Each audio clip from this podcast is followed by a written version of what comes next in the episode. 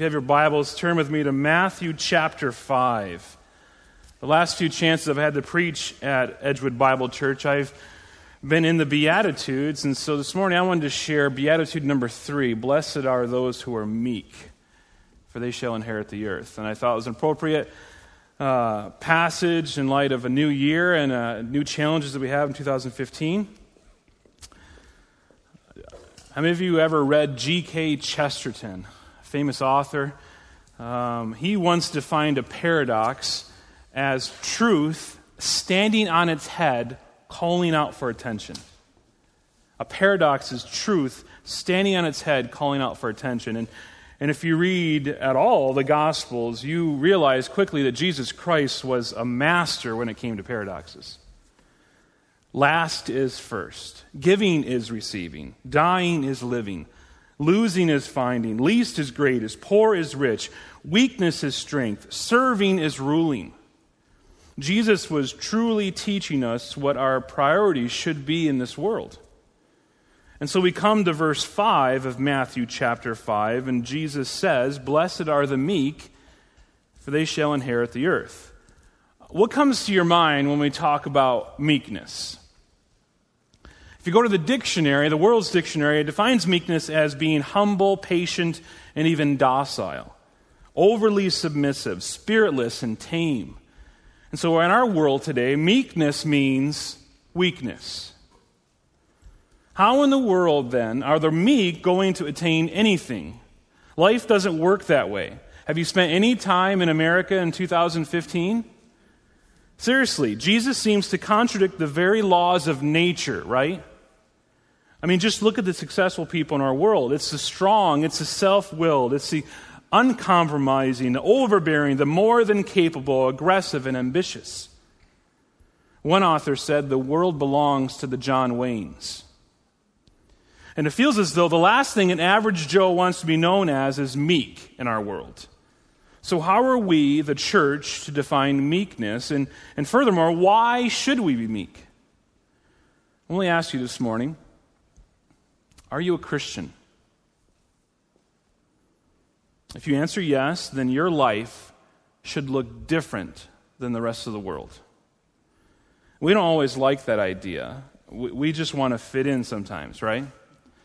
I remember when we, when we arrived in Sweden, in the first two weeks, uh, the, the main goal, the main job for us in the first two weeks was to try to go shopping and get the appliances that we needed because in Europe has different currency for all the kitchen appliances. And so we'd go shop to shop, and because we didn't know much Swedish, and because we, most importantly, didn't want to look foolish, we would go shopping without speaking. We'd walk into a store and we'd look for what we're looking for, but we don't want to ask anyone for help. And so we would, we would try to, to, to sort out what it was, but without fail, store, store after store, we'd walk in, and then within a few moments, a salesperson would come to us and they would begin to speak English to us right away. And after a few stores, I began to get annoyed. And I asked someone finally after a few stores, why is this that I walk into your Swedish store and you begin to speak English? And they looked at me and they said, because you look like an American. I wanted to be conspicuous. I wanted to fit in to the culture so desperately. Isn't that true in our culture today? Isn't that true for us as believers?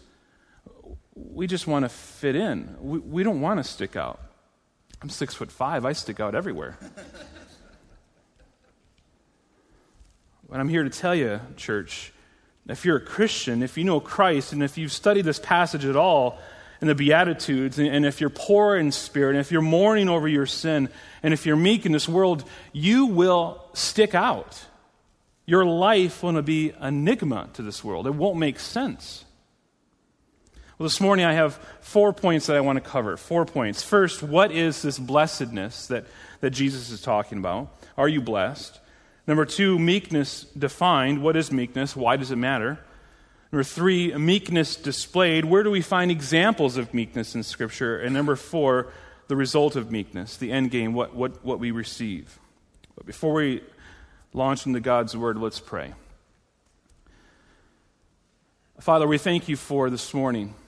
And we thank you for the opportunity we've had that we've come together with your church, your body, and we've had the opportunity to worship. And Father, what a sweet time of worship it was. Worship in song and worship through communion and remembering your sacrifice for us on the cross. And worship through giving, giving back because you've given us so much. And now, Father, we can continue to worship as we study your word. And God, I ask that you would remove me from the equation this morning, that the Holy Spirit would be the teacher and the guide for us as we look into your word. May we hear from you this morning. May we come away changed, different than when we came. Help us to give you the glory and all that we do. In Jesus' name, amen. What is this blessedness that Jesus says here? Uh, most likely, the word, I believe, has been emptied of its meaning in our culture today. Some of your versions of your Bible might say happy, uh, but I personally think it misses the point. Because when I think of being happy, I think of my daughter when I pull up to an ice cream shop and I get her an ice cream cone and two scoops, and she's excited, and she thrusts that ice cream cone up in the air to show her mom, and, and she's happy. And then, without fail, usually within a second or two, it falls in the ground. And what, what is she then? She's unhappy. Uh, that's what I think of. And, and when Jesus says, Blessed are those who are poor in spirit, for theirs is the kingdom of heaven, or blessed are those who mourn. I, I, don't think he's talking about this blessedness as, as happiness. It's not a description of, of getting an ice cream cone, it's not a temporary enjoyment. No, it's a description of how God sees us and not how we feel at that particular time. And I'm not saying that there's no feelings connected to this blessedness, but what I am saying is that it's what God thinks is more important than what my feelings are telling me, because my feelings can lie to me. This blessedness is so much more. It's, it's a description of those of whom God is pleased. It means to be favored, it means we are approved, it means we have the smile of God on our life. The emphasis is objective, not subjective here. The word blessed actually means to be privileged, to be supremely favored. It's a description of how he regards people rather than how they happen to feel at a particular moment. God's declaration of blessedness or favor is far greater significance than those feelings of happiness that ebb and flow through the course of our lives. And if you're to think deeply about this and look back maybe just over the past week, you would agree with me that too much of the time we're moved to happiness not because of, of what God has done, but simply because things go well. And what I believe Jesus is saying is to be blessed by God is to have an inner joy that is untouchable by the world. To be blessed is to have an inner joy that is untouchable by the world. And so, who are these blessed people in this passage? Well, Jesus says in, the, in verse 3 Blessed are those who are poor in spirit.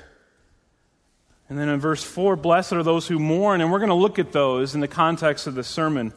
But I want to really focus on verse 5 Blessed are the meek, for they shall inherit the earth. So let's look and define what meekness is. Meekness is not weakness, even though the world defines it. It's not wimpy, it's not inept, it's not shyness or spinelessness. It cannot be defined as just being nice. It's not a person that just wants peace at all cost. Actually, in the Greek language, the word is used to describe a domesticated, a tame animal. The word has also been translated to our day to explain the process of breaking a horse. And as I was preparing this sermon, I'm in the office at Edgewood Bible Church, and so I'm bouncing things off pastors. And, and Ryan Peterson, Pastor Ryan Peterson, if you know him, said that it actually is confirmed to be a meeking a horse. And so I went to Wikipedia to confirm this, and he's right. To meek a horse, or meeking. And this is what it says it says, the strength of the horse is not diminished by the meeking process. Actually, its strength is focused for the horse's intended purpose. Meekness is found when strength is brought under control so that it can be focused in the appropriate direction. By so focusing the strength, its application is limited to the appropriate areas, leaving a characteristic of gentleness in all other areas. End quote. Think about that in the context of the Christian life. These animals, these horses, had to learn to accept control by their masters. Some of you don't know, but I live in a house full of women. I'm going to tread lightly here, I promise. God has blessed me with three daughters. Do you know what that means right now? Right now, it means we have two additional mothers in our house, our two oldest daughters. They want to be in charge of poor Charlotte, the one year old and they constantly want to parent her. And, and Katie and I have to consistently remind them that they're not in charge. They have a mom and dad, and they don't enjoy that discussion. They want to be in control. We're in the process of meeking our kids. Parenting is, is that. But guess what? You probably think the same way sometimes in the context of your life in regards to God. You think, I've got this, God. Or even worse, when you're being persecuted or, or, provoked to anger or being mistreated, you're going to fight the cause. You're going to fight the person. And your heart then runs to ways to get revenge when you've been wronged. That's not meekness. Meekness is having restrained power when provoked. In most of your Bibles, there's probably a reference to Psalm 37 11. So I want you to turn there. We're going to look at that briefly this morning. Psalm 37. We're going to look at verses 1 through 11.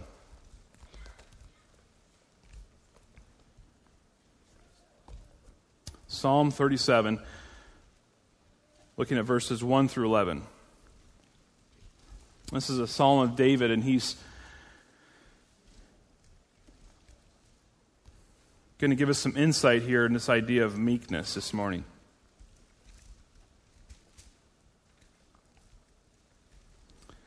Starting at verse 1 of Psalm 37, David writes, Fret not yourself because of evildoers.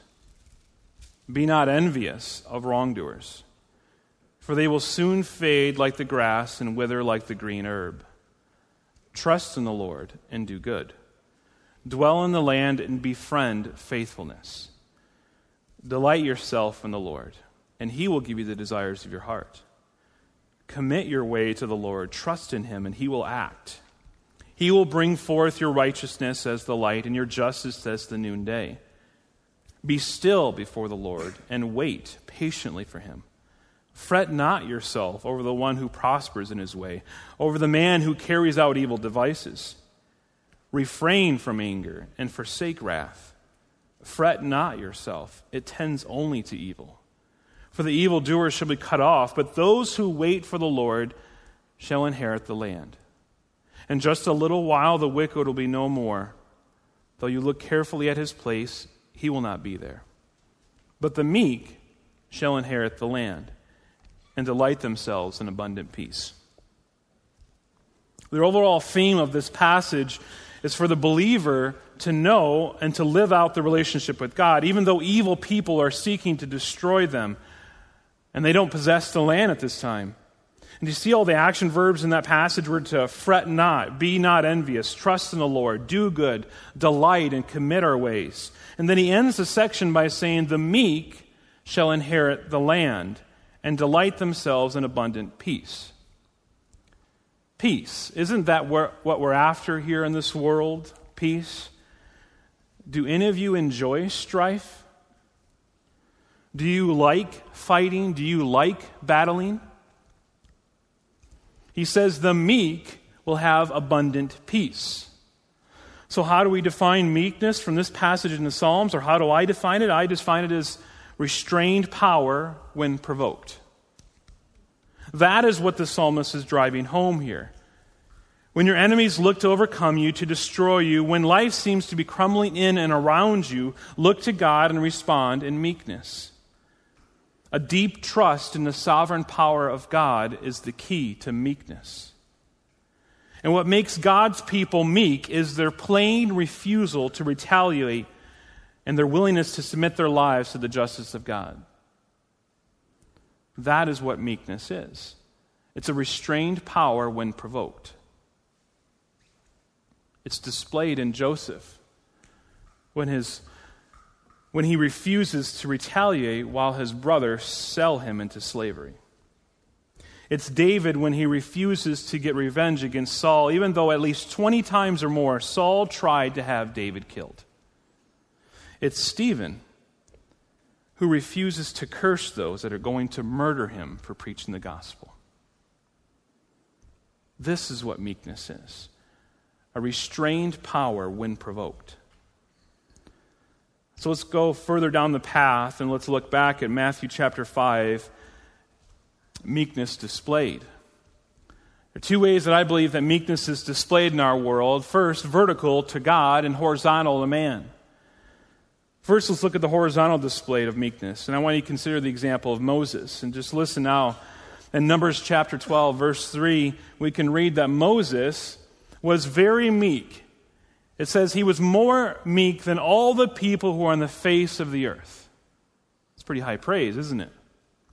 But if you studied Moses' life in any great detail, you wonder how this is true. The example of Moses shows us that being meek is not our natural disposition. It's a quality that God works in him over many, many years with incredible patience. In Moses' early years, he was a self sufficient, and like so many self sufficient men, he was self willed and he was reckless. So you might ask, how did Moses become so meek? So meek, in fact, that God says he was more meek than all people on the face of the earth. Well, I believe it took 40 years. 40 years in loneliness and isolation. 40 years of watching sheep. Now, this is the first 40 years in his life. 40 years of wandering the desert, tending dirty animals. It took 40 years before Moses' natural spirit was subdued by God and for him to be prepared to serve him. And think of me of what it might have been like for Moses during those long years, those years of testing for him. I'm sure he was close to despair many times in those, in those years, wondering if, if he'll be ever used by God. If you remember in Exodus chapter 2, when Moses was grown up, it says he went out to see his people and to look on their burdens. And when he saw injustice done, what did he do? He acted quickly, he acted recklessly, and he struck a man and killed him. And then he leaves Egypt and runs away for fear. And he begins that 40 year time away. And I'm sure he longed to be used greatly for God, but here he is now watching sheep. I'm sure that 40 years as a shepherd gave him plenty of time to reflect on his sin to mourn over it, and to learn patience and submission to the will of God. There was probably never a moment that went by that he didn't reflect on the act of killing another man. And he must have thought that he was done for, that God would never use him again.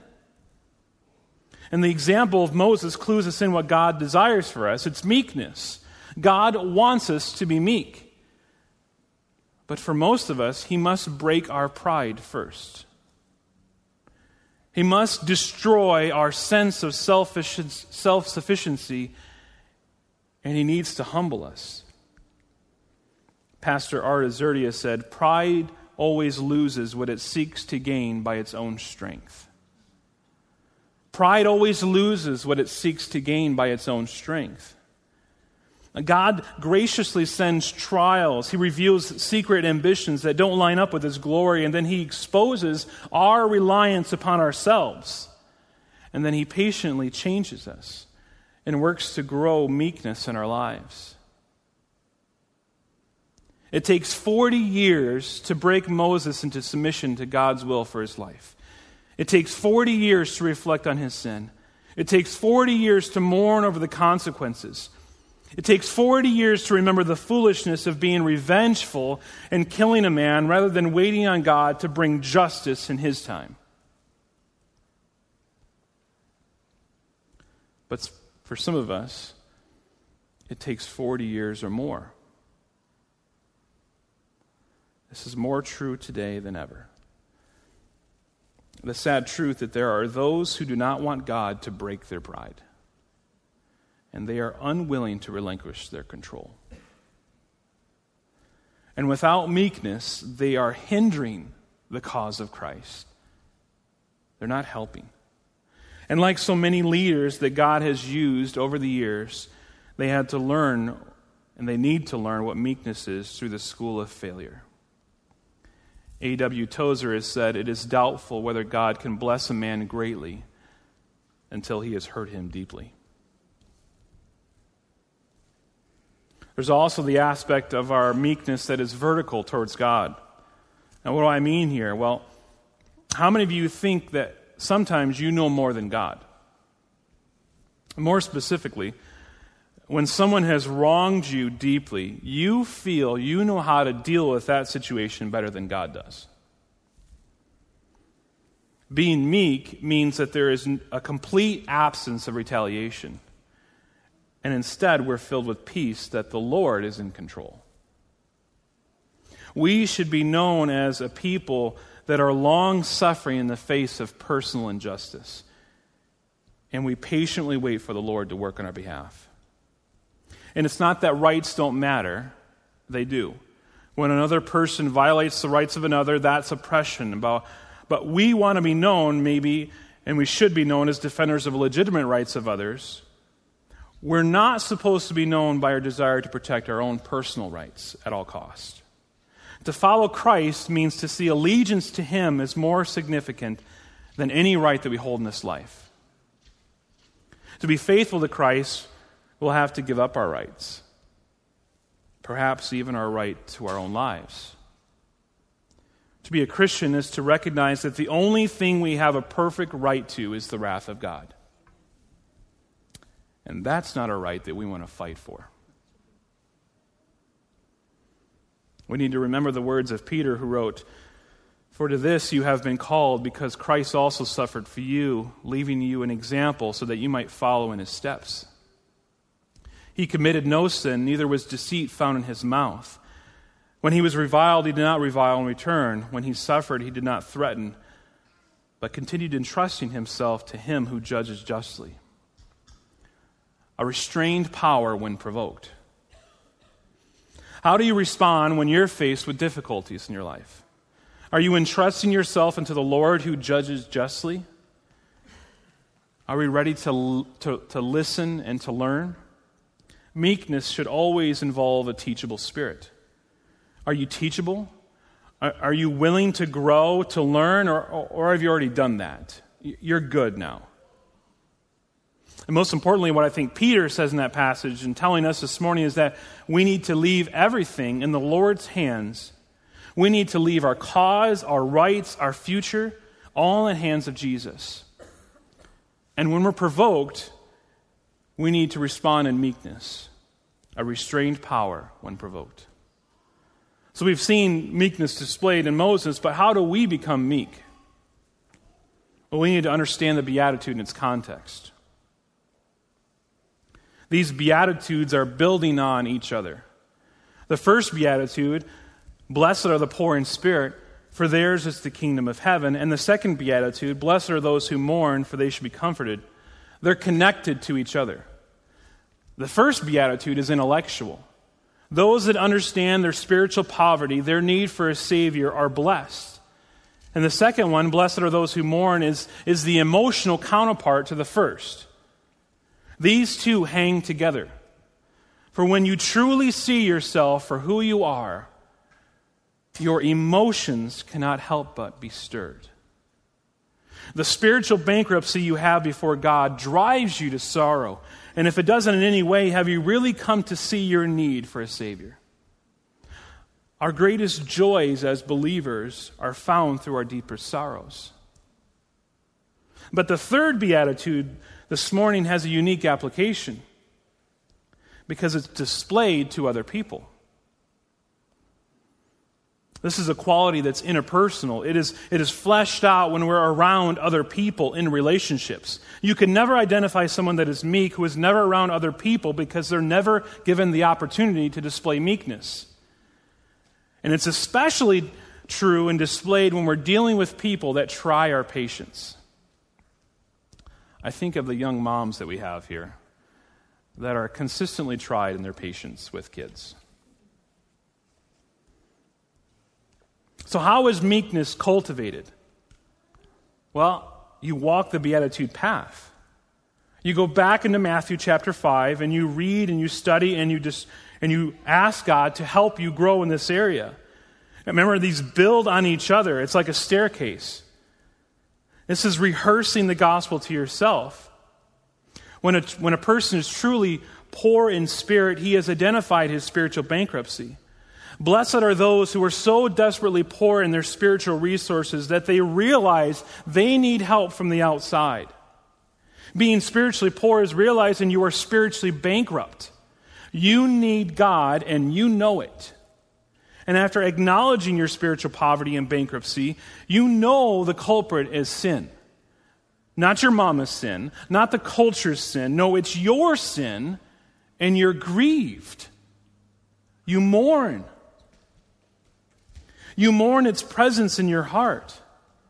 What you do and don't do, what you say and don't say, what you think and don't think. And then, when you have an accurate view of yourself, you cannot be anything else but meek towards other people, even when they accuse you, even when they wrong you. After all, you know that you're a failure, and maybe your failure is worse than their failure.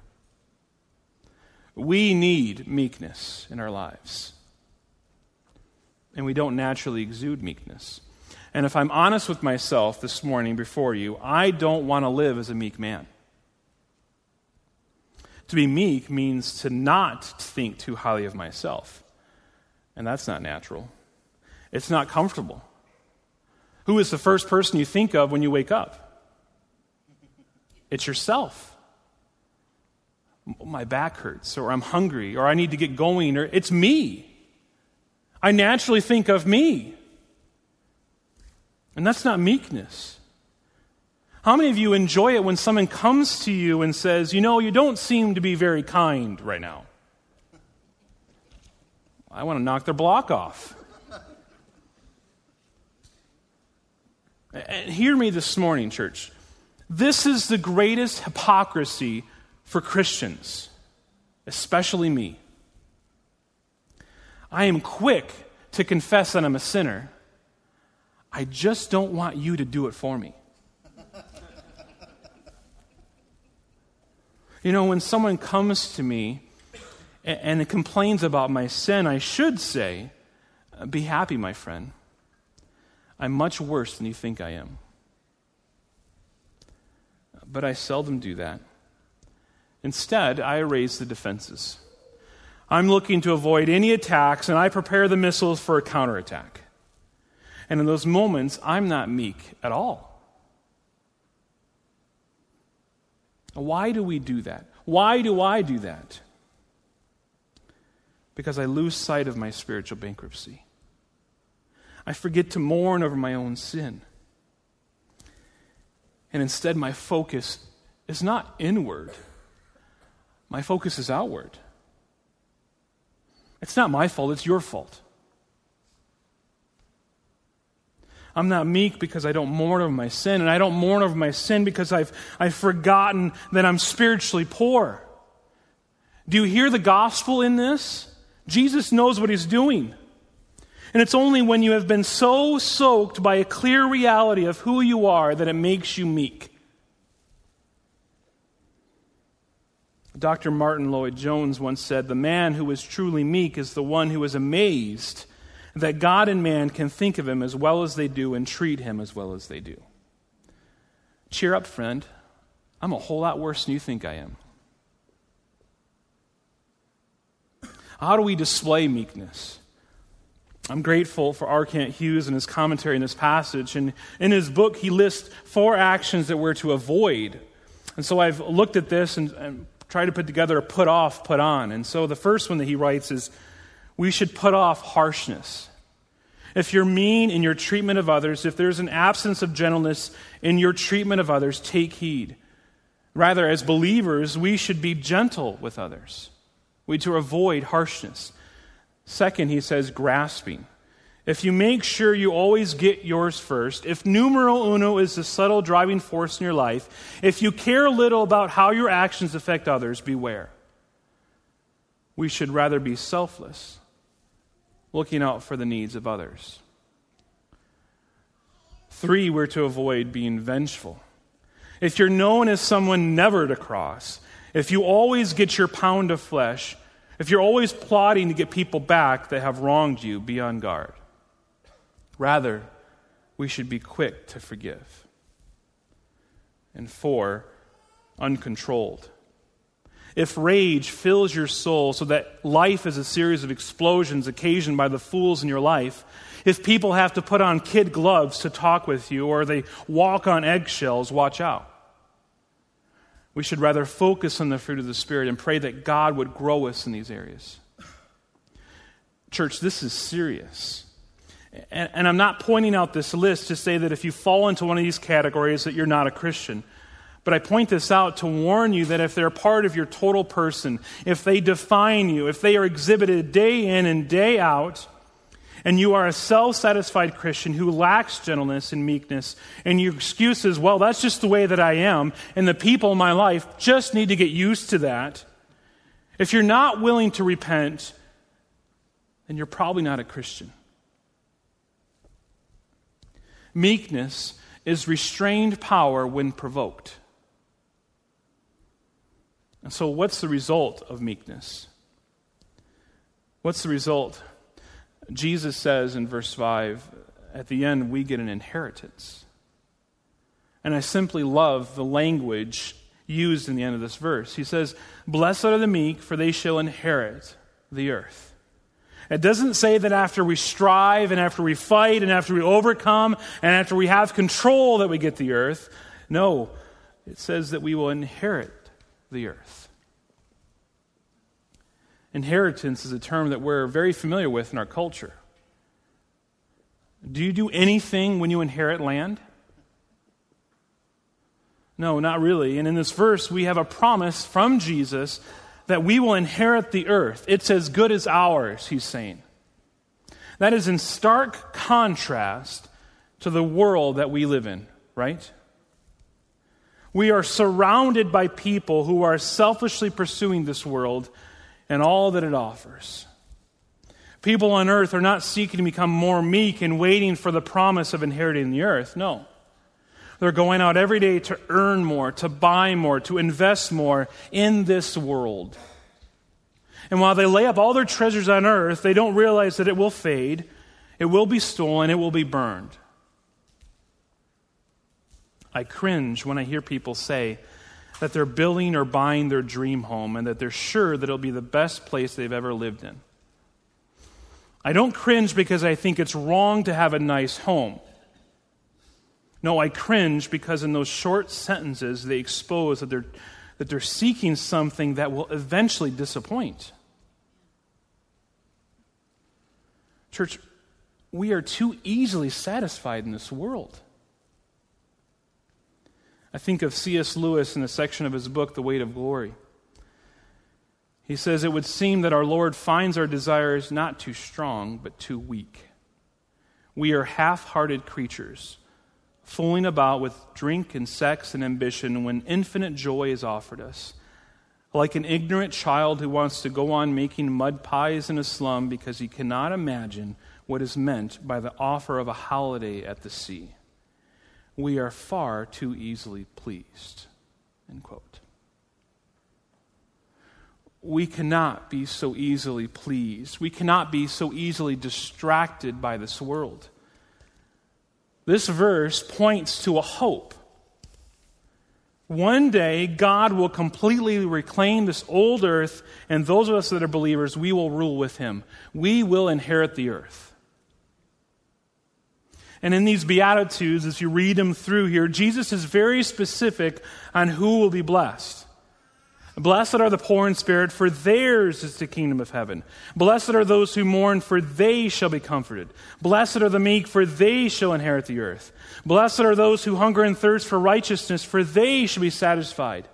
He's very specific here. These blessings are unique only to believers to kingdom citizens who are following after Jesus, who are seeking to be like Jesus. And Jesus is our preeminent example of what biblical meekness looks like. He was oppressed and he was afflicted. Yet he opened not his mouth. Like a lamb that was led to the slaughter, and like a sheep that is before its shears is silent, so he opened not his mouth. Restrained power when provoked. When he was reviled, he did not revile in return. When he suffered, he did not threaten, but continued entrusting himself to him who judges justly. Restrained power when provoked. When Peter rebuked him, Jesus didn't deny him restrained power when provoked. When Judas betrays him with a kiss, Jesus doesn't strike back. A restrained power when provoked. When he's arrested, he could have called down legions and legions of angels to fight for him. Restrained power when provoked. And on the cross, bearing our sin upon his sinless, perfect body, he cries out, Father, Forgive them, for they know not what they do. Restrained power when provoked. May we be like Jesus. So, on this first Sunday of 2015, I think it's natural for us to review the past year and look forward to what this year has in store. I remember as a kid watching one of those news programs, kind of like 2020, at the end of the year, and it would review the year, the highlights. It would talk about what happened in the world, and then they would review the predictions they had at the beginning of the year. And I always loved that. I loved it for the sports aspect because last year they would, they would guess who would win the Super Bowl, and we all know it's going to be the Lions this year. I have to have him back next year to review the year. But they would review the year and then they would forecast what the next year is going to be like. And so I don't know if you ever do this as a believer, as living on earth, but do you review the year? What happened, the highlights, the lowlights, the things that God taught you? And then looking for the next year, praying and asking of an area where you can grow. What do you want to be like? And can I suggest one area that we can all grow in is our meekness? As the, as the year now begins this week, I'm praying for myself and my family, and I'm praying for Redemption Bible Church that we will be known as a people that are meek, a people that are restrained in our power when we're provoked. And, and folks, you will be provoked this year. You've probably already been provoked this morning. How will you respond? I pray that we'll be known as a, a, people that are meek in this world. As you interact with your neighbors, your friends, your family, your coworkers, that we'll be known as a people that are meek. Let's pray. Father, we thank you for this morning. We thank you for your word, how it speaks to us.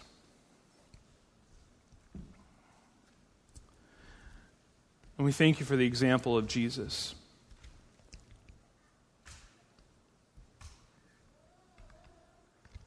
You are a preeminent example. You came for a, a singular focus to live and to die for us. And Father, through Jesus, you are the perfect example of meekness a restrained power when provoked. Father, I think of those in this congregation, this body of believers this morning. I think of those mothers here with young kids at home who are constantly provoked by little ones that they love so dearly. I pray that they'll grow in meekness in their response to their kids. I pray for the, the husbands and the fathers also in the same area and those that then go to work and many that work with unbelievers and are constantly faced with provocation from those that do not know you. I pray that we will respond with meekness. Father, I pray for those that, as the years wind on and their bodies are failing and they're provoked in the, areas that are just struggle now, I pray that they'll respond in meekness. I pray, Father, that we'll be known as meek people. And when people notice or observe, it will be to give the gospel and, and to show them in the Beatitudes why. That we've recognized our spiritual poverty, our spiritual bankruptcy, and we mourn over our sin.